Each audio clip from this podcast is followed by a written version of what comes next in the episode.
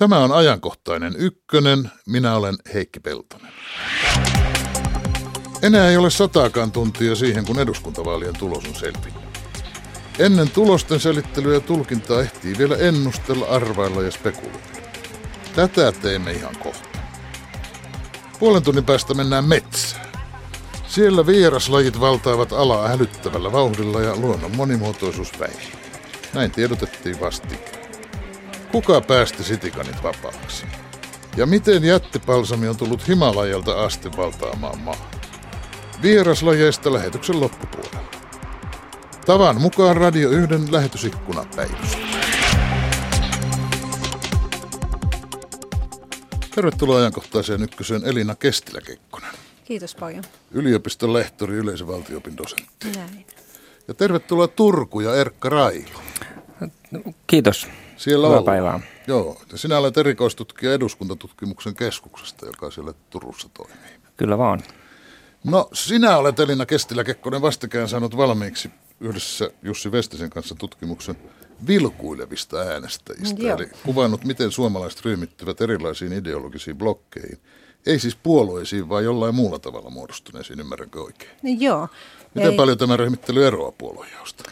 No se ryhmittely eroaa sillä tavalla, että me tutkittiin sitä, että miten tämmöiset äänestäjät, jotka harkitsee useampaa kuin yhtä puoluetta, ryhmittyy. Eli useasti ajatellaan niin, että että jos äänestäjällä ei ole vakiintunutta puoluekantaa ja tutkimusten mukaan oikeastaan vain 30 prosentilla suomalaisista on, niin että heidän äänestyspäätöksensä tapahtuu jotenkin aika satunnaisesti, mutta sitten lähdettiin ryhmittelemään näitä useiden puolueiden välillä harkitsevia ja selvisi, että, että siellä on hyvin tämmöisiä tunnistettavia ideologisia ryhmiä, eli äänestäjät harkitsevat vain tiettyjen puolueiden väliltä ja isojen puolueiden kohdalla, niin ne isojen puolueiden äänestäjät tuppaa vilkuilemaan aika moneen suuntaan. Eli tota, Mutta esim- eivät kuitenkaan koko kirjoa. ei koko kirjoa. Eikä siellä on ne tietyt, tietyt puolet, joiden välillä sitä valintaa sitten tehdään. Ja loppujen lopuksi tästä harkintavaiheesta siirrytään päätösvaiheeseen ja joku asiakysymys tai muu tällainen voi sitten vaikuttaa siihen, että, että kumpaan puolueeseen tai mihin kolmesta puolueesta päädytään. Kuinka monen tämmöiseen ryhmään suomalaiset jakautuvat? No me erotettiin muistaakseni seitsemän tämmöistä blokkia. Teillä oli semmoisia kuin perinteinen vasemmistoblokki. Ovatko ne semmoisia, jotka äänestävät sosiaalidemokraatteja tai vasemmistoliittoa, mutta eivät vilkuile muualle? Joo, eli tämä perinteinen vasemmistoblokki, siinä se valinta kohdistuu nimenomaan sosiaalidemokraatteihin tai vasemmistoon. Ja esimerkiksi perussuomalaiset ei silloin ole siinä valintatarjottimella, mutta sitten taas nimettiin tämmöinen perusduunariblokki, missä sitten taas valinta kohdistuu joko perussuomalaisiin ja sitten sen lisäksi joko demareihin tai vasemmistoliittoon. Hyvä. Sitten on tämmöinen porvariblokki. Se tuntuu näin määriteltynä yksinkertaiselta, mutta onko? No Eikö se- ne äänestä kaikki koko Se on yksinkertainen, mutta ehkä se valinta, se on aika pitkälti kokoomuksen ja keskustan välillä. Tosin tämä porvariblokkihan on hyvin ongelmallinen sikäli, että on paljon puhuttu porvarihallituksesta ja kuinka se ratkaisee monet ongelmat, mutta sitten taas kokoomuksen ja keskustan äänestäjät on hyvin jakaantuneet hajauttamisen ja EU-integraation suhteen. Mm. No sitten on tämmöinen vihervasemmistoporukka. No vihervasemmisto, niin siellä, siellä se vaihtoehto on vihreät tai ja sitten SDP tai vasemmisto. Eli siellä sitten yliedustus aika vahvasti naisilla, korkeasti koulutetuilla, ja kaupunkilaisilla. kaupunkilaisilla kyllä. Ja Joo. sitten on maakuntablokki. No Minä maa- ajattelin, että se on niin kuin maalaisten porukka, mutta ei se ole. No se ei ole maalaisten porukka oikeastaan sinällään, että, että ne on enemmän tämmöisiä pieniä ei-maalaismaisia kuntia, missä tehdään valintaa perussuomalaisten ja keskustan välillä, eikä sitten ihan, ihan jos otetaan maaseutua, niin siellä sitten tietenkin keskustan varmat äänestäjät on aika vahvoilla. Sitten on mikä tämä urbaani ylempi luokka. No urban ylempi luokka on Se on enemmän korkeasti koulutettu. korkeasti koulutetut kaupunkilaiset vihreiden ja kokoomuksen välillä arpovat ja siinä erityisesti on tämä ydinalueet, periferia, vastakkaistelu, eli niin kuin ydin, tavallaan keskittäminen ja toisaalta sitten, sitten myöskin tämmöinen EU-myönteisyys, eli sen EU-myönteisyyden suhteen tämä urbaani ylemmäluokan blokki eroaa selkeästi tästä EU-kriittisestä maakuntablokista, eikä se on siellä semmoinen yhdistävä tekijä. Sitten on, vielä, sitten on vielä erikseen konservatiiviblokki. No konservatiivit, se on... Äsken luuli, että joo. niitä konservatiiveja on noissa porukoissa jo sisällä. Ei, ei, joo, on niitä, on niitä varmasti sielläkin, mutta se konservatiivisuus on erityisesti perussuomalaisten äänestäjät, jotka harkitsevat kokoomusta tai KDtä toisena vaihtoehtona, eikä arvoulottuvuudella, arvokonservatiivit moraalikysymyksissä erityisesti. Ja sitten tästä on tietenkin unohdettu kielen merkitys, mutta tuota, ruotsalaisen Joo. kansanpuolueen äänestäjäkuntahan on sitten varmaan Joo. vähän läpäisee näitä blokkirajoja. Se on, se on totta, ruotsi. joo, ja sitten on ehkä luonteeltaan aika liberaali niin kuin arvoulottuvuudella, mutta tosiaan tässä ei otettu sitä mukaan, koska se jako on oikeastaan niin, että ruotsinkielistä, suomenkielistä ja RKP ja muut puolueet. Mm. Eikä. Erkka Railo, kuulostaako tämä jotenkin järkeenkäyvältä?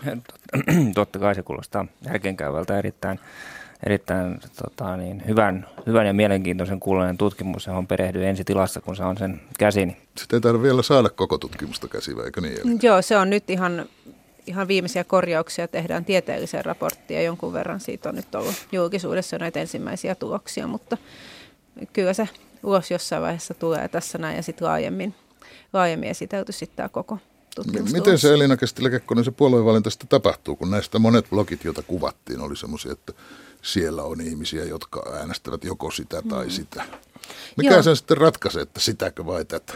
Se ratkaisee oikeastaan siinä, että ensin tosiaan kun valitaan se joukko, mistä sitä harkintaa lähdetään tekemään, niin siihen vaikuttaa aika paljon ihmisen yhteiskunnallinen asema. Eli koulutus, ikä, sukupuoli, ammattiasema. Mm-hmm. Ja sitten tietenkin myös nämä ideologiset jakolinjat, eli miten suhtaudun ö, talouspolitiikkaan, vasemmisto-oikeisto, miten suhtaudun arvokysymyksiin, liberaali-konservatiivi ulottuvuus – ja sitten Suomessa aina tämmöinen keskeinen keskittäminen, hajauttaminen. Eli näillä perusteilla muodostuu ensin se harkintajoukko ja sitten siitä, siitä sitten pienennetään vaalien lähestyessä. Ja siinä saattaa ihan keskeiseksi nousea joku asiakysymys. Eli on tutkittu jonkun verran että esimerkiksi vaikka EU-politiikka, mikä ei välttämättä olisi näitä ihan kaikkein keskeisimpiä jakolinjoja Suomessa, niin se voi sitten viime kädessä ratkaista sen puolen valinnan. Mm. Entäs turvallisuuspolitiikka? No, Suhtautuminen Venäjään? Näissä vaaleissa varmasti kyllä. Eikä se Mut on se ei näy nimenomaan näissä semmoinen. Se ei näy tässä. Tämä on tehty 2011 vaalien perusteella, Joo. mutta toivottavasti seuraavassa. Kyllä meillä suhde. Venäjään on ollut sitä ennenkin. Vuosisatoja on ollut. No siis asiat on helpointa jäsentää tämmöiseen joko tahityyliin valinnaksi mm. kahden vaihtoehdon välillä. Ja useinhan käytetään tätä, paitsi vasemmisto oikeisto ulottuvuuttahan nykyään käytetään vähemmän jäsentämässä, kun sanotaan muutama kymmenen mm. vuotta sitten. Kyllä, Sitten käytetään paljon tätä liberaalikonservatiivia. joo. Mutta nämä eivät yksin selitä kaikkea. Ne ei yksin selitä kaikkea, että Suomen erityispiirre on tietenkin kielikysymys ja sitten tämä keskittäminen, ydinalue, keskittäminen hajauttaminen, eli ydinalueet ja periferia. Mm. Et, et meillä on semmoisia niin omia erityispiirteitä. Ää, tosin täytyy sanoa, että nämä arvo- ja asennekysymykset on aika lailla nousussa, eikä puhutaan sosiokulttuurisista kysymyksistä. Mm. Eli lähinnä ää, nyt tietenkin ihan tämmöisistä yksittäisistä kysymyksistä on ollut sukupuolineutraali avioliittolaki ja sitten, sitten adoptiolaki samalla tavalla. Ja Ovatko ne niin suuria äänestäjäkuntaan vaikuttavia kysymyksiä? kyllä ne aika paljon jakaa, joo. Mutta siis siinä on oikeastaan semmoinen, joo, siis tarkoitan niin tätä sukupuolineutraalia. Eli kyllä, se, kyllä ne totta kai jakaa siinä mielessä, että isot puolueet yleensä niin keskittyy aika lailla siihen talouspolitiikkaan. Mm. Mutta sitten nämä pienet puolueet nostaa kyllä esiin näitä arvo- ja moraalikysymyksiä. Mm. No mennään sitten tähän tavanomaiseen puoluepolitiikkaan ja puoluejakoon. Erkka Railo, senhän kaikki politiikkaa seuranneet ovat tienneet jo kohta vuoden ajan, että keskustapuolue tulee olemaan näiden vaalien suurvoittaja. Voiko se olla täysin varma asia? Kyllä se täysin varmalta näyttää, että, että voitto tulee ainakin siinä mielessä, että keskusta tulee olemaan suurin puolue vaalien jälkeen, mutta tietysti tässä nyt mietitään sitä, että, että ää, kuinka suuri se voitto on. Ja sitten vielä tärkeämpää ehkä se, että mikä näistä kolmesta muusta niin sanotusta suuresta puolueesta, kokoomuksesta, perussuomalaisesta ja SDPstä tulee kakkoseksi ja millaisella marginaalilla verrattuna muihin. Mä ajattelin ensin vähän aikaa antaa sen keskusta voittaa ennen kuin mennään tähän taisteluun kakkosijasta, joka on noussut melkein hallitsevaksi teemaksi nyt ihan viime viikkojen aikana. Keskustallahan on siis taustalla viime vaalien rökälle tappio, jonka jäljiltä työnsä päättäneessä eduskunnassa keskustel valittiin vain 35 kansanedustajaa. Miten näiden vaalien jälkeen, uskallatko sanoa, nouseeko kansanedustajien määrä yli 50? No jälleen mielipidemittausten mukaan niin, niin erittäin todennäköisesti nousee yli 50 kansanedustajan, kyllä. Mm. No mutta sitten jos kilpaillaan tästä kakkossijasta, sitä kisaa käyvät kokoomus, sosiaalidemokraatit, perussuomalaiset. Nyt, nyt luettelen ne tämän hetken eduskuntaryhmien suuruusjärjestyksessä, mutta vaalien jälkeistä suuruusjärjestystä me emme tiedä, miten kireä kamppailu tämä on. Kyllä se on kireä kamppailu ja, ja tota, mielipidemittauksethan nyt, niitä on paljon julkaistu ja, ja ni, niissä niin kun nämä puolueet mahtuvat virhemarginaalin sisään ja sitten otetaan vielä huomioon se, että – että periaatteessa on otettava huomioon vielä ainakin se, että, että ihmisiä, jotka eivät ole tehneet lopullista äänestyspäätöstä, niin on mielipidemittausten mukaan paljon. Ja, ja sitten vielä sekin, että mielipidemittaustenkin luotettavuus on sillä tavalla ää, melko heikko, että, että on ihan normaalia, että lopullinen vaalitulos voi poiketa – näistä mielipidemittauksista parikin prosenttiyksikköä. Poikkesi va- viime vaaleissakin muistaakseni. Viime vaaleissa tuli suorastaan ihan, ihan huikeitakin heittoja ja keskustan, keskustan ja perussuomalaisten kohdalla yli kolme prosenttiyksikön heitto viimeisiin mielipidemittauksiin, eli, eli po- poikkeuksellisen suuri. On vaikea uskoa, että tällä kertaa nähtäisiin ihan näin isoja, se oli epätavallista, mutta näissä vaaleissa voi hyvinkin käydä niin, että kaksi kahden prosenttiyksikön heitto suuntaan tai toiseen tulee olemaan eri puolueilla näissä vertoa näihin viimeisiin mielipidemittauksiin. Sitten tietysti täytyy ottaa huomioon sekin, koska vaaleissahan kuitenkin kilpaillaan pohjimmiltaan edustajapaikoista eikä niistä prosenteista. Mm. Että suomalaisen vaalijärjestelmän todellisuus on toisenlainen kuin miltä usein näyttää tai miltä varmaan me toimittajatkin panemme sen näyttämään. Sehän mm. näyttää siltä, että äänestetään henkilöä yksittäistä ehdokasta, mm mutta ehdokkaiden äänet lasketaan puolueettain yhteen ja paikat jaetaan puolueille äänimäärien järjestyksessä. Ja sitten näyttää myös siltä, kuin pidettäisiin koko Suomen vaalit. Ja me niin. seuraamme mm. esimerkiksi näitä valtakunnallisia puolueiden kannatuksia. Mutta itse asiassa meillä käydään 13 vaalipiirikohtaiset vaalit samaan aikaan, eikä ainutkaan ääni ei liiku vaalipiiristä toiseen. Niin, joo. Nyt tosiaan siis 2011 kävi niin, että – että silloin ei julkisuudessa vedetty yhteen näitä vaalipiirikohtaisia mielipidemittauksia. Itse asiassa Ville Pernaa teki sen niin, että hän laski silloin, että perussuomalaiset saa sen 39 paikkaa ja se oli silloin sellainen hätkähty, hätkähdyttävä ja yllättävä metodi, että hän otti nämä vaalipiirikohtaiset mittaukset ja laski ne sitten yhteen. Ja täytyy Nyt... sanoa, että Ville esitti ne tässä lähetyksessä ja hänellä, hänellä oli häkellyttävä hyvä vaaliveikkaus. Siitä asti olen kunnioittanut hänen kykyjään veikata ja nyt ajattelen, että mantteli olisi siirtynyt sinulle, kun hän on siirtynyt toisiin töihin. Niin, ei, ei tota, äh, en, en tiedä, kannattaako tätä, haluanko tätä manttelia ottaa, tulee liian haluan, suuret odotukset. Haluan vaan.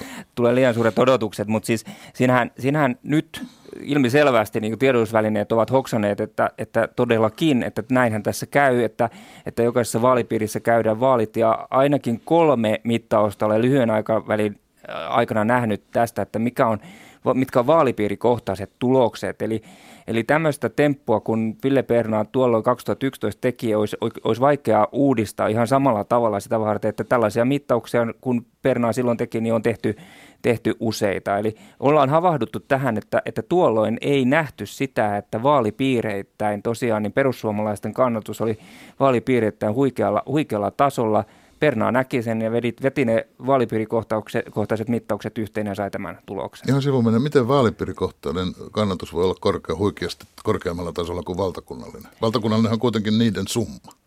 Niin, se on, se on, se on erikoinen tilanne, mutta näin, näin siinä joka tapauksessa kävi, että vaalipiirikohtaiset tulokset yhteen vedettynä, niin sitten antoivat kuitenkin luot, lu, paremman kuvan niin kuin siitä lopullisesta tuloksesta mm. kuin sitten se ö, ö, tota, valtakunnallinen, valtakunnallinen mittaus. Se kuitenkin täytyy vielä sanoa, että ö, Pernaan laskelmissa kävi toki sillä tavalla hyvä tuuri, että, että ne vaalipiirikohtaiset mittaukset itse asiassa heitti – useallakin paikalla niin kuin eri suuntiin, mutta juuri tämä oli ratkaisevaa, että kun ne heittivät eri suuntiin, niin lopputulos oli kuitenkin oikein. Niin, vähän oli Villellä tuuriakin, eikä pelkkää No taitoa. eikä ihan vähänkään, mutta tokihan, tokihan sekin on mainio ominaisuus tässä elämässä, että käy hyvä tuuri. Mutta tästä vaalipiirikohtaisuudesta voi seurata se, että puolue voi pienemmällä valtakunnallisella kokonaiskannatuksella saada enemmän kansanedustajia kuin toinen vähemmän kannatettu. Yleensä näin ei käy, mutta Tämän vuoden tiukassa taistossa kakkospaikastahan tämä on hyvinkin mahdollista. Niin, se on totta. Se on totta, että tässä on esitetty paljon laskelmia myös siitä, että mitkä ovat ne viimeiset paikat, mikä puolue täältä saa ne viimeiset paikat niissä eri vaalipiireissä, koska silloin se tosiaan se ero saattaa, saattaa olla hyvin pieni, pieni sen puolueen kanssa, joka saa sen viimeisen paikan ja sen puolueen välillä, joka jää, jää ulkopuolella. Jos se sama tilanne toistuu useassa vaalipiirissä, niin lopputuloksena voi olla jopa semmoinen tilanne, että puolue, joka saa vähemmän ääniä, saa itse asiassa enemmän paikkoja, mutta mm. se on epätavallista. Niin on, mutta periaatteessa. Minä, minä väittäisin, että juuri näissä vaaleissa sen todennäköisyys on paljon suurempi kuin yleensä. Niin, sen saamme sitten nähdä. Sen saamme nähdä. No selvältä näyttää, että nämä kaikki kakkossijasta kilpailevat puolueet, kokoomus, sosiaalidemokraatit, perussuomalaiset, että kaikki viime vaaleihin verrattuna menettävät kannatustaan, eikö? Jännitys kohdistuu siihen, kuka eniten häviää. Joo, se on, se on vähän mun mielestä ehkä heikko tilanne hallituksen muodostamisen kannalta, että sitten meillä on, on tota, yksi voittaja näissä suurissa puolueissa ja sitten kolme häviäjää, jotka yrittää sitten muodostaa sitä.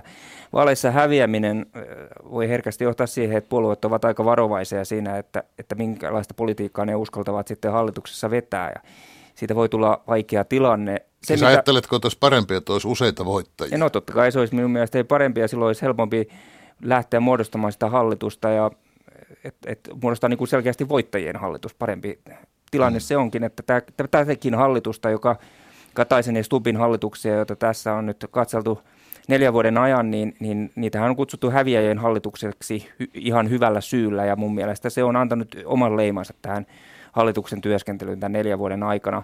Tähän sivumenne voi sanoa vielä sen toki, että, että tokihan nämä mielipidemittaukset osoittaa, että, että vasemmistoliitto ja vihreät – saattavat saada vaalivoiton, mm. että katsotaan, että vaikuttaako se sitten hallitus, hallituksen muodostamiseen.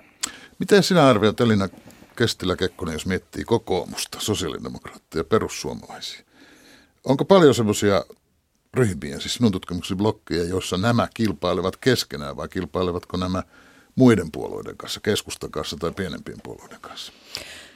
No itse asiassa suomalaisessa politiikassahan on semmoinen erikoisuus, että – mikä tahansa käy. Eli tota, puolueethan on varmasti valmiita menemään aika moninaisissa koalitioissa hallitukseen. Mutta mm. se, että miten heidän äänestäjäkuntansa sitten siihen suhtautuu, niin tavallaan isoissa puolueissa on ehkä se ongelma, että heidän täytyy miellyttää aika monia ryhmiä. Nimenomaan sen takia, että heillä, ne epävarmemmat heidän äänestäjänsä niin on hyvin ideologisesti eri linjoilla monessa kysymyksessä. Et talouspolitiikassa voidaan ajatella suht yhtenäisesti, mutta sitten taas jossain arvokysymyksessä se hajautuu. Eli tota, kyllä mä melkein näkisin, että ää, oikeastaan, no tietenkin tämä kakkossia keskustelu on nyt kuumimmillaan ja se on aika olennainenkin siinä mielessä, että, tota, että hyvin erilaisia hallituskokoonpanojahan sillä saadaan aikaan, mutta ketä muita sinne otetaan sitten mukaan ja otetaan ketään, niin tota, se on sitten se ehkä se kiinnostavampi kysymys. Erkka Railo, miten tärkeä on tämä taistelu toisesta sijasta? No Kun nyt on... sovitaan nyt, että ensimmäinen sija on jaettu. Niin. Vaikka tietysti jonkun pitäisi sanoa, että ensin käydään vaalit. Mm, joo. joo no, tota, Mutta antaako se paalupaikan hallitukseen sitten ilman muuta? No mun mielestäni se antaa, jos, jos marginaali siihen sitten kolmas, kolmanteen ja neljänteen puolueeseen on tarpeeksi iso. Mutta jos se sitten taas ne menee ihan rintarinnan, että siinä on ihan prosenttiyksikön kymmenyksistä puhutaan tai ää, puhutaan ihan parista kansanedustajapaikasta eduskunnassa, niin silloin taas sillä ei ole, silloin sillä ei ole ratkaisevaa merkitystä. Silloin ratkaisevaksi tulee se, että, että millaiset on ohje, kuinka millaiset on ohjelmalliset erot eri puolueiden välillä, millä, mistä saadaan niin kuin kiintein ohjelma ja, ja mikä puolue on valmis tekemään suurimmat myönnytykset omaan ohjelmaansa – keskustalle, joka rupeaa muodostamaan hallitusta. Että hallitus on tässä, tietysti, että tarkoitan keskustapuolue, tulee olemaan sellaisessa ratkaisevassa asemassa siinä, että, sitten, että kenet se päästää hallitukseen. Ja se tavallaan hiljainen sopimus, joka Suomessa on, että suurin puolue sen muodostaa, mm. niin se on vahva sopimus, vaikka sitä mihinkään ole kirjoittukaan.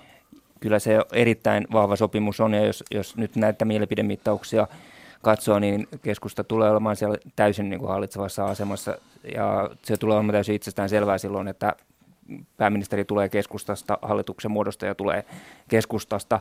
Mutta mä vielä ottaisin esille tämän Kestilä Kekkosen mainitsemaan erittäin tärkeä huomio siitä, että nämä pienet puolueet saattaa olennaisella tavalla ratkaista tämän hallitusneuvottelut myös siinä suhteessa, että kenen kanssa niitä pieniä puolueita on nimittäin tarvittu näissä, näissä niin kuin tuomaan tukea hallitukselle, että ollaan saatu tarpeeksi laajapohjaisia hallituksia, että, että se saattaa olla, niille saattaa olla yllättävän tärkeä asema tulevissa hallitusneuvotteluissa. No jos mennään näistä kakkossia-kamppailusta seuraavaan suuruusluokkaan, niin sitten me tulemme vasemmistoliittoon ja vihreisiin, josta äsken oli vähän puhettakin, että molemmat näyttäisivät voittavan.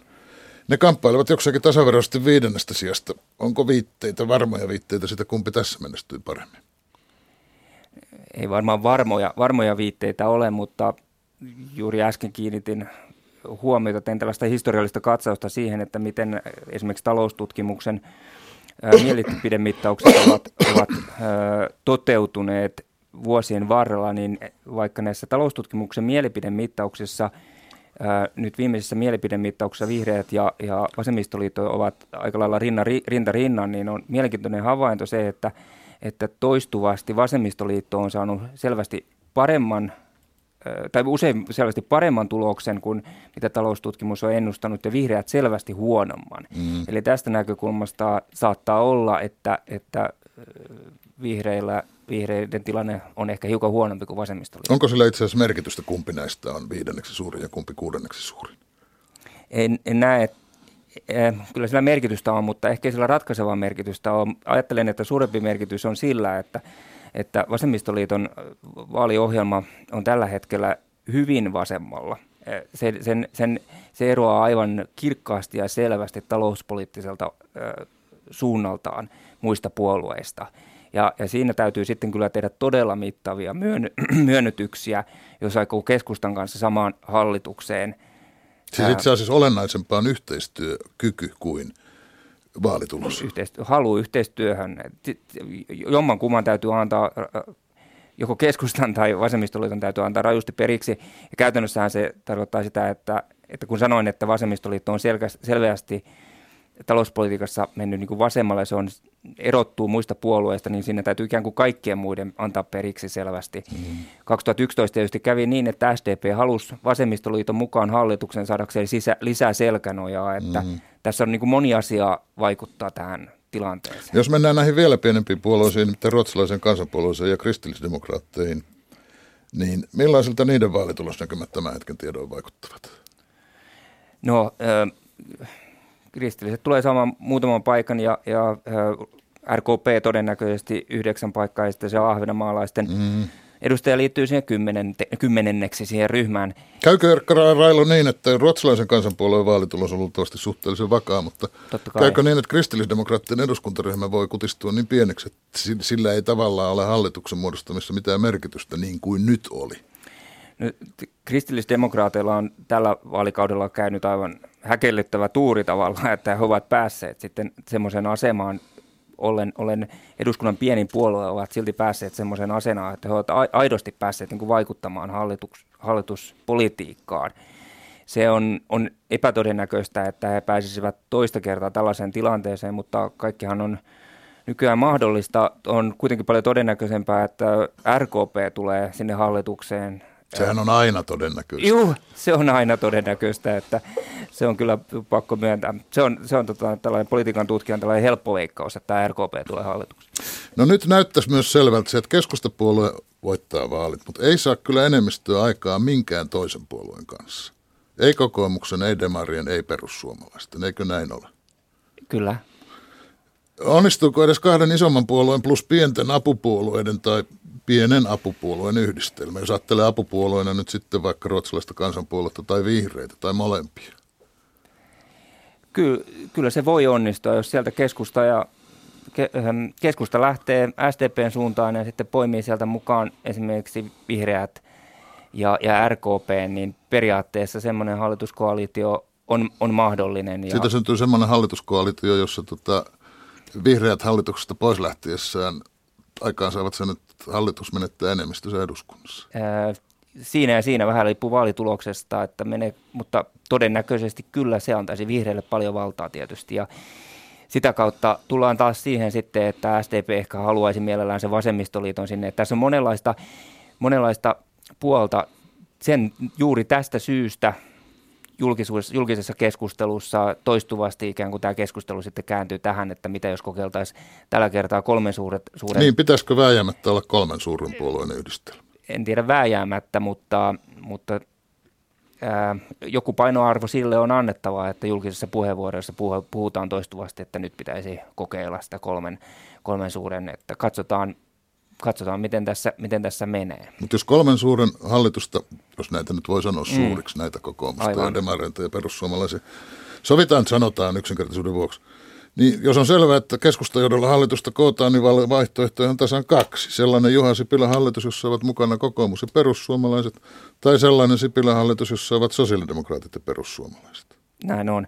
Ja jännittävää on se, että perussuomalaiset kuuluvat näihin molempiin kombinaatioihin. Joo, se onkin jännittävää. Se on todellakin erikoista, mutta sen voi sanoa kyllä, että kun on perussuomalaisten hallitusohjelmaa lukenut, tai tarkoitan vaaliohjelmaa lukenut, niin se vaaliohjelma on sellainen alakarte menu, että sieltä voi jokainen valita itselleen sopivat palaset, että se on yhtäältä hyvin vasemmistolainen ja toisaalta hyvin oikeistolainen, että siinä on kaikenlaisia elementtejä, niin kuin Ville Perna kuvaili sitä amebamaiseksi ja, ja se, no, se on yksi tapa kuvata sitä samaa asiaa.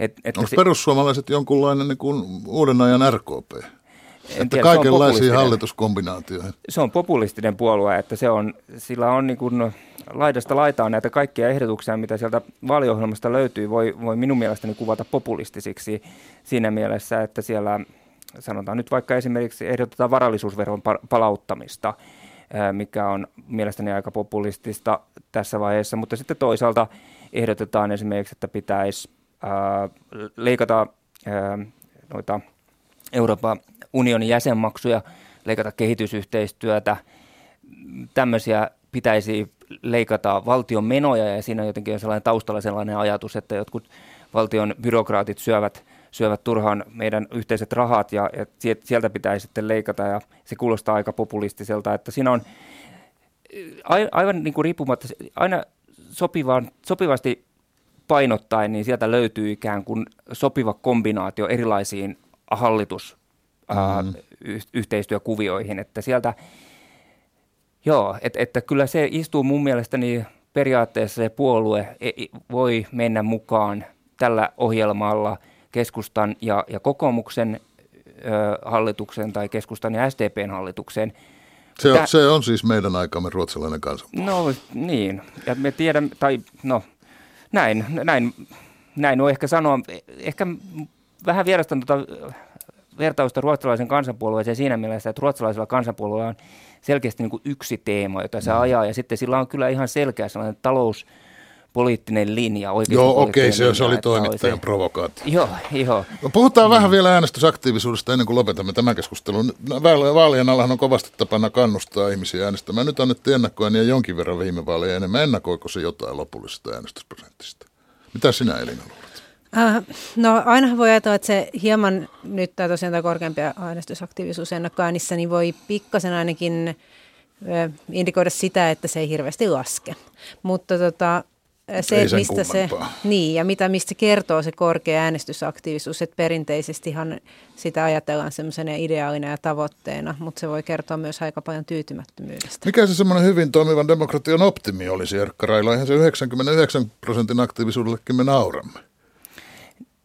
Niin, no juu, sellaisen prosentin saa aikaan Pohjois-Koreassa tai, tai tota, Belgiassa päästä aika lähelle, kun, kun on pakollista äänestää – mutta, mutta tota, eihän, tokihan ihmisillä on oikeus toimivassa demokratiassa olla äänestämättä. On, on, mutta kun me aina toivomme, että äänestysprosentti nousisi korkeammalle ja me selvästi emme toivo, että se nousisi 99, niin mihin se, mikä, mikä olisi semmoinen hyvä tulos?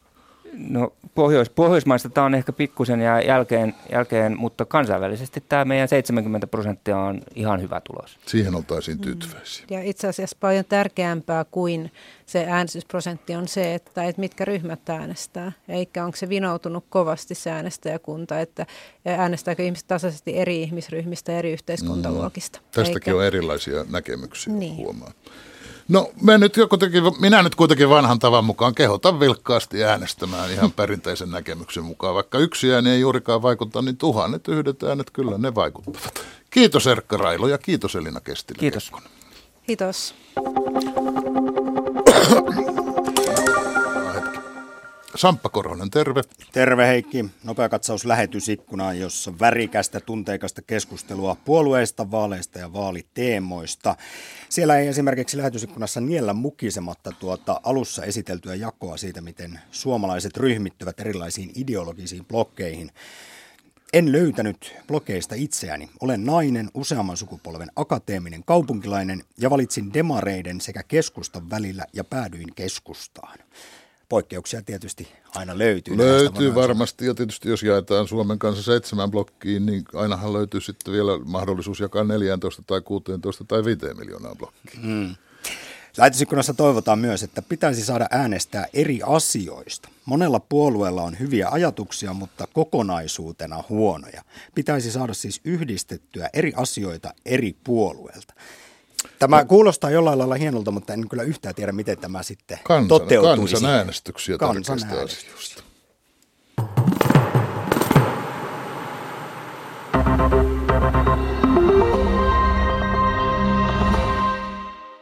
Presidentti Sauli Niinistö on oudoksunut hallituksen toimintatapoja puhuessaan eduskunnan vaalikauden päättäjäisjuhlassa.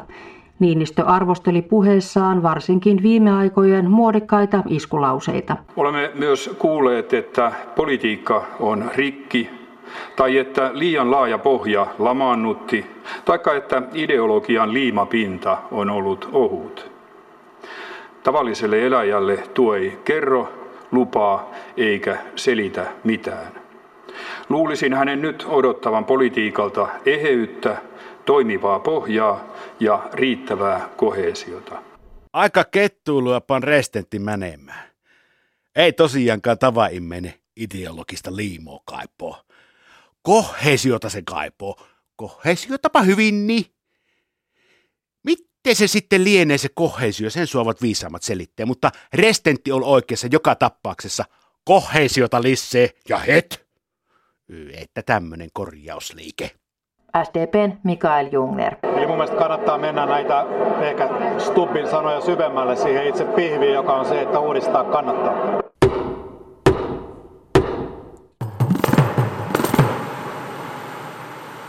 Samppa Korhonen, nytkö sitten mennään metsään? Mennään. Siellä vieraslajit ovat lisääntyneet huolestuttavasti, etenkin pääkaupunkiseudulla.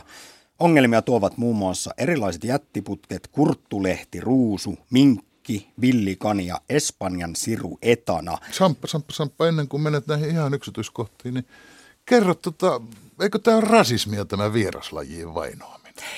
Tätä asiaa. Miksei kasvi saa tulla Suomeen? Ihmistenkin vapaata liikkuvuutta me Ja aina arvossa. ovat kasvit liikkuneet, luonto ei ole muuttumaton. Tätäkin asiaa kohta kysytään. Heikki, saat vastauksen. No se on hyvä, joo. Joka tapauksessa. Tämä so- vähän jäi vaivaamaan, kun lähetysikkunasta löytyi kommentti, että onko vieraslajiksi laskettava myös taimaalainen marjanpoimija. Tietyllä lailla, no, tämä on nyt ollaan aika vaarallisella alueella, mutta joo, tänne tuotu vieraslajin määritelmä ainakin kasveissa ja eläimissä. No Suomessa on tunnistettu yli 150 haitallista vieraslajia, jotka aiheuttavat välittömiä tai välillisiä haittavaikutuksia ja yleisesti vieraslajeja pidetään maailmassa luonnon monimuotoisuuden yhtenä suurimpana uhkatekijänä. Ja biodiversiteetin lisäksi kärsii myös ihmisten viihtyvyys. Esimerkiksi kurttulehti ruusu voi vallata nopeasti vaikka kokonaisen uimarannan. Vielä kun puhut viihtyvyydestä, niin vielä mietin tätä vertausta ihmisiin, tämä vähän vaivaa. Ei lähdetä tuohon vertauksen lainkaan. No nyt ollaan esimerkiksi Helsingissä lähtemässä todellisiin torjuntatoimiin, eli meinataan kitkeä kaikki vieraslajit. Mutta mennään tutustumaan aiheeseen. Lähdetään luontoon Helsingin viikkiin.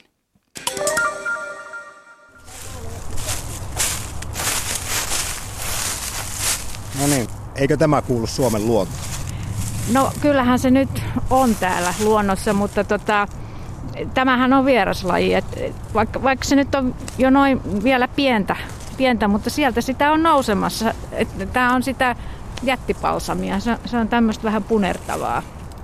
Viekö jättipalsami nyt sitten joltain muilta elintilaa? No kyllä, nimenomaan siitähän tässä on kysymys, että nämä, nämä leviää niin nopeasti, että, että nämä muut tämmöiset niin rantakasvit, varsinkin tämmöiset pienet kukkivat kasvit niin kuin jää ihan niiden jalkoihin. Että kyllähän, kyllähän tässä nyt ehkä niin kuin nokkonen tai vadelma pärjää, pärjää vieressä, mutta kaikki ne näteimmät kukkakasvit hä- häviää.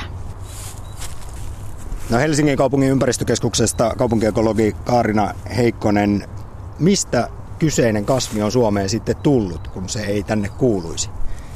Se on tullut Nepalista asti. Miten ihmeessä? no kuule, en osaa ihan tarkkaan sitä nyt selittää. Raimo, Kyllä muistatko sä siis tarkemmin? Puutarhaharrastajat siinä on tietysti ollut välikäteenä, että se ei ole ihan sinkauttelemalla siemeniä tehnyt koko matkaa Nepalista, vaan tota, sehän on nopeakasvunen ja näyttävä ja monet on tykänneet sitten siitä ja sitten se on hauska, kun se poksahtelee ne kodat ja heittelee siemeniä, niin se on semmoinen erikoisuus, että kyllä tämä todellakin ihmisen avulla tänne on tullut. Niin kyllähän nämä siis monet tosiaan on tämmöisiä kauniita, kauniita kasveja, joita, joita on niin tuotu puutarhakasveiksi niin ihan, ihan sen mukavan ulkonäön vuoksi ajattelematta sitten asiaa sen pidemmälle. Hmm. Et se on nyt sitten vasta huomattu, että mitä ongelmia niistä voi seurata. No Helsingin ympäristökeskus tiedotti vastikään, että vieraslajit ovat lisääntyneet Helsingissä hälyttävästi viime vuosina. Onko tilanne yhtä huolestuttava ympäri Suomen vai onko kyseessä vasta Etelä-Suomen ongelma? Kyllä mä näkisin niin, että on paljolti Etelä-Suomen ongelma, mutta toisaalta kyllähän niin kuin junia ja esimerkiksi sata, satamia on muissakin kaupungeissa, että ne esimerkiksi on niitä, niitä keinoja, että junien ja laivaliikenteen mukana vieraslajeja tulee. Ja tietysti ihan ihmisten kengissäkin niitä tulee. Ja, niin ja sitten, sitten se, että ihmiset ihan tahallisesti niitä siirtää. Ympäristötarkastaja Raimo Pakarinen Helsingin kaupungin ympäristökeskuksesta Kumpi vieraslajeja sitten enemmän levittää? Ihmisen arkinen toiminta, kulkeminen paikasta toiseen vai paljon puhuttu ilmaston lämpeneminen? Eli kun keli muuttuu, niin sitten myös vieraat lajit valtaavat alaa. Tietyllä lailla tämä ilmaston lämpeneminen ja levinneisyysalueen muutokset niin on semmoista luontaista prosessia, että että vieraslajis käsitteessä on just se, että se on ylittänyt joku leviämisesteen nimenomaan ihmisen avulla. Mutta sitten tämä yhdistelmä on kaikkein pahin, että, että jos tuota, ilmasto muuttuu hiukan leudommaksi, niin silloin semmoisetkin vieraslajit, joiden on aikaisemmin kuviteltu menestyvän ehkä vain Keski-Euroopassa, niin saattaakin alkaa menestyä meillä. No kaupunkiekologi Karina Heikkonen ja ympäristötarkastaja Raimo Pakarinen. Tästä tulee mieleen sellainen asia, että toisaalta luonto ei ole ikinä ollut muuttumaton. Jotkut kasvit ja eläimet katoavat ja toisia tulee sitten tilalle, joten mitä väärää vieraslajeissa, tulokaslajeissa on? Luonto muuttuu luontaisesti aika hitaasti ja, ja tämä kokonaispaketti, mikä tässä nyt on, ilmastonmuutos, nopeat maankäytön muutokset ja sitten tämä vieraslaji vieraslajiasia, niin ne saattaa aiheuttaa semmoisen tietynlaisen sukupuuttoaallon, että lajeja häviää paljon enemmän kuin niitä muuten häviäisi.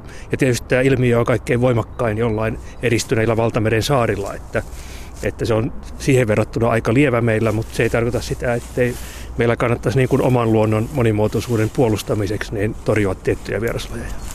Niin, sitäkin on sanottu, että nyt taidetaan elää kuudetta suurta sukupuuttoaaltoa ja se on ihan meidän ihmisten ansiota. Ja tästä tulee mieleen, että eikö ihminen ole ollut oikeastaan se kaikista pahin vieraslaji historian saatossa? Ollaan menty uusille saarille ja alueille ja hyvin nopeasti on ollut kaikki hieno eläimistö padassa, Dodosta mammuttiin. Kyllähän ihminen on levittäytynyt kaikille asuttaville mantereille ja, ja tuota, hävittänyt sieltä paljon lajeja, mutta tuota, tässä tämä määritelmäkysymys, että jos vieraslaji on ihmisen avulla siirtynyt, niin tuota, silloin voi ehkä siinä mielessä, että ihminen on siirtynyt sitten omin avuin, että voi sen näinkin nähdä. Otetaan muutama esimerkki. Mitkä ovat tällä hetkellä ne ikävimmät, pahimmat vieraslajit, jotka Suomessa ja varsinkin täällä Etelä-Suomessa haittaa aiheuttaa? No eläinpuolelta Helsingin erikoisuus on kaniini, joka ei ole millään tavalla ikävä eläin noin olemukseltaan, mutta että se on, se on niin kuin hyvin ilmeinen vieraslaji. Se nämä meidän villikaniinit polveutuu luontoon dumpatuista lemmikeistä ja se ei luontaisesti olisi tänne levittäytynyt. Eli se ei ole urbaani legenda, että joskus 70-luvulla joku kaupunkilainen on omat lemmikkinsä vapaaksi päästänyt ja sitten ne ovat lisääntyneet kuin kanit kirjaimellisesti. Öö, niin siis valitettavasti tätä lemmikkien hylkäämistä luontoon, kanien hylkäämistä tapahtuu jatkuvasti, mutta että joskus tuossa 8, ehkä 80-luvun lopussa, 90-luvun alussa, niin sitten yhdistyi semmoiseen onnelliseen sattumaan kanien kannalta, että ne löysivät Kyläsaaresta alueen, missä oli tuota, tämmöistä kompostin tuottamaa ylimääräistä lämpöä ja, ja haketettavaksi tuotuja risuja syötäväksi, kuor, kuorta siitä. Ja sillä tavalla oli, oli tämmöinen niiden kannalta onnellinen sattuma, että se populaatio pystyi siellä jonkin verran vahvistumaan. Ja sitten se on levittäytynyt ja kaupunkihan nykyään torjuu kanin vahinkoja sillä tavoin, että se suojaa kasvillisuutta ja yksityiset suojaa pihoissaan kasvillisuutta, minkä lisäksi kaneja pyydetään säännöllisesti. Entäpä sitten ne pahimmat kasvilajit? No ne pahimmat kasvilajit, mitä kaupunkikin nyt on niin kuin luokitellut erittäin haitallisiksi ja joita aiotaan niin kuin tehokkaasti torjua, niin ne on jättiputket ja kurtturuusu. Jättiputki on monelle tuttu ja kiroama laji ihan siksikin, että eikö sitä ole todella vaikea kitkeä ja kun sitä kitketään, niin se voi polttaa. Joo, totta, näin on, että, että, että kaupunki ei niin kuin suosittele tai ei esitä jättiputkea tämmöiseksi ta- talkoo-kitkentä-lajiksi, koska, koska siihen niin kuin, voi sanoa, että siihen niin kuin vaaditaan jonkunlaista ammattitaitoa, ettei niin kuin tosiaankaan polta käsiään ja ja sitten myös se on kyllä niin kuin sitkeä hävitettävä, että sitä joutuu niin kuin useamman vuoden työskentelemään ja poistamaan. No samoin kurtturuusu, niin kyllä sekin, sekin on työläs, että se äsken mainittu jättipalsamihan, sehän on paljon helpompi kitkeä pois.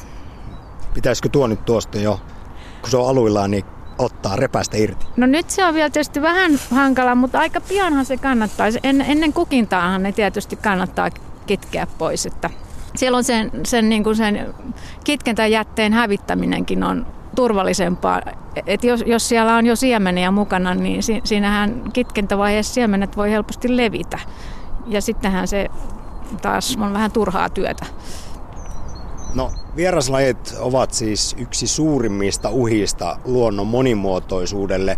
Suomestakin haitallisia löytyy toista sataa. Mitä kaikkea tälle voidaan tehdä?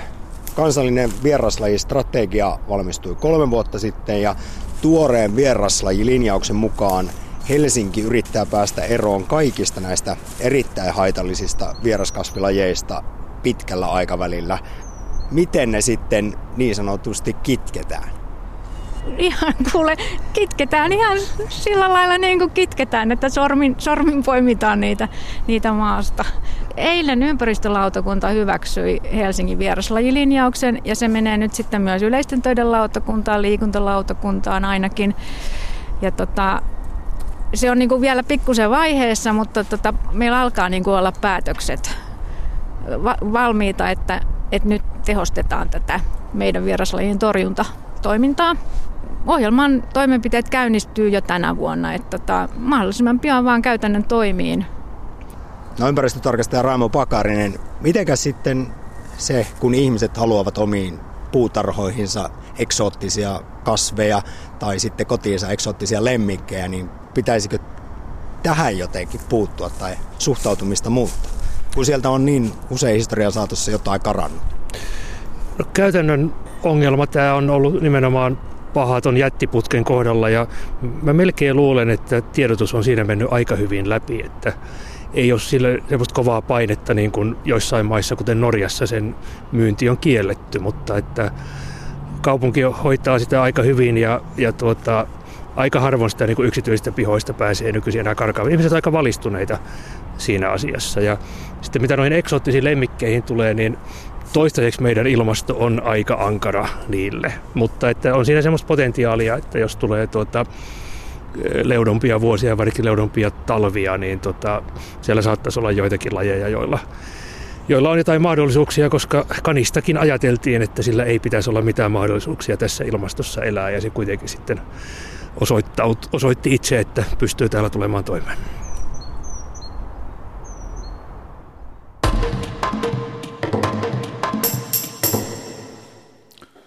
Nyt taas nähdään, miten kiittämättömyys on maailman palkka.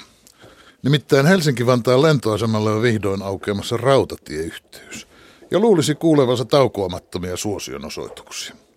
Mutta eivätkö ole sosiaalisen median epäsosiaaliset ihmiset revetä moitteista? Että väärin rakennettu, kun junamatka Helsingin keskustasta vie melkein puoli tuntia aikaa. 28 minuuttia. Näin käy, kun junaan ja junasta pääsee muuallakin kuin Helsingin keskustassa, kun se pysähtyy väliasemillakin. Minuutti kaupallahan sinne tärväytyy kallista aikaa, kun pysähdytään Käpylässäkin.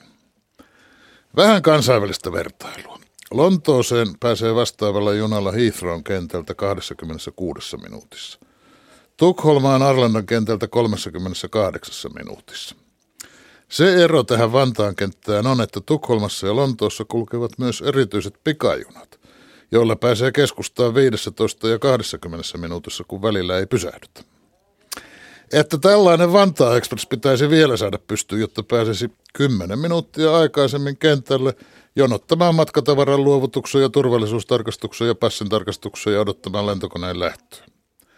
Tälle Vantaa Expressille pitäisi varmaan saada oma rata, jota muu rautatieliikenne ei häiritse. Tätä ruikutusta kuunnellessa alkaa melkein tulla maalaisjärkeä ja keskustapuoluetta ikävä. Kaukonäköiset päätöksentekijät olisivat tietysti vetäneet Helsinki-Hämeenlinnan radan suoraan lentokentän kautta mutta sössivät silloin 1860-luvun alussa. Jos nyt kuitenkin voisimme yhdessä tuntea ylpeyttä siitä, että Suomi ensi kesänä vihdoin nousee sivistysmaiden joukkoon. J.V. Snellmanin sanoin, vaikkapa rautatien rakennukset vaatisivat valtiolta toista vertaa suurempia uhrauksia, korvaisi tämän suuremman uhrauksen täydellisesti yksin niiden sivistävä vaikutus – jolla on maan aineellisellekin vaurastumiselle suurempi merkitys kuin kaikilla muilla kansallisen hyvinvoinnin ehdoilla yleensä. Että näin. Tässä lähetyksessä ennakoitiin eduskuntavaalien tulosta, mukana vaalitutkijat Elina Kestilä-Kekkonen ja Erkka Railo. Vieras kasveista olivat haastateltavina kaupunkiekologi Kaarina Heikkonen ja ympäristötarkastaja Raimo Pakarinen Helsingin kaupungin ympäristökeskuksesta. Lähetyksen rakensivat kanssani Samppa Korhonen, Terhi Tammi ja Marko Viirikko. Minä olen Heikki Pelto.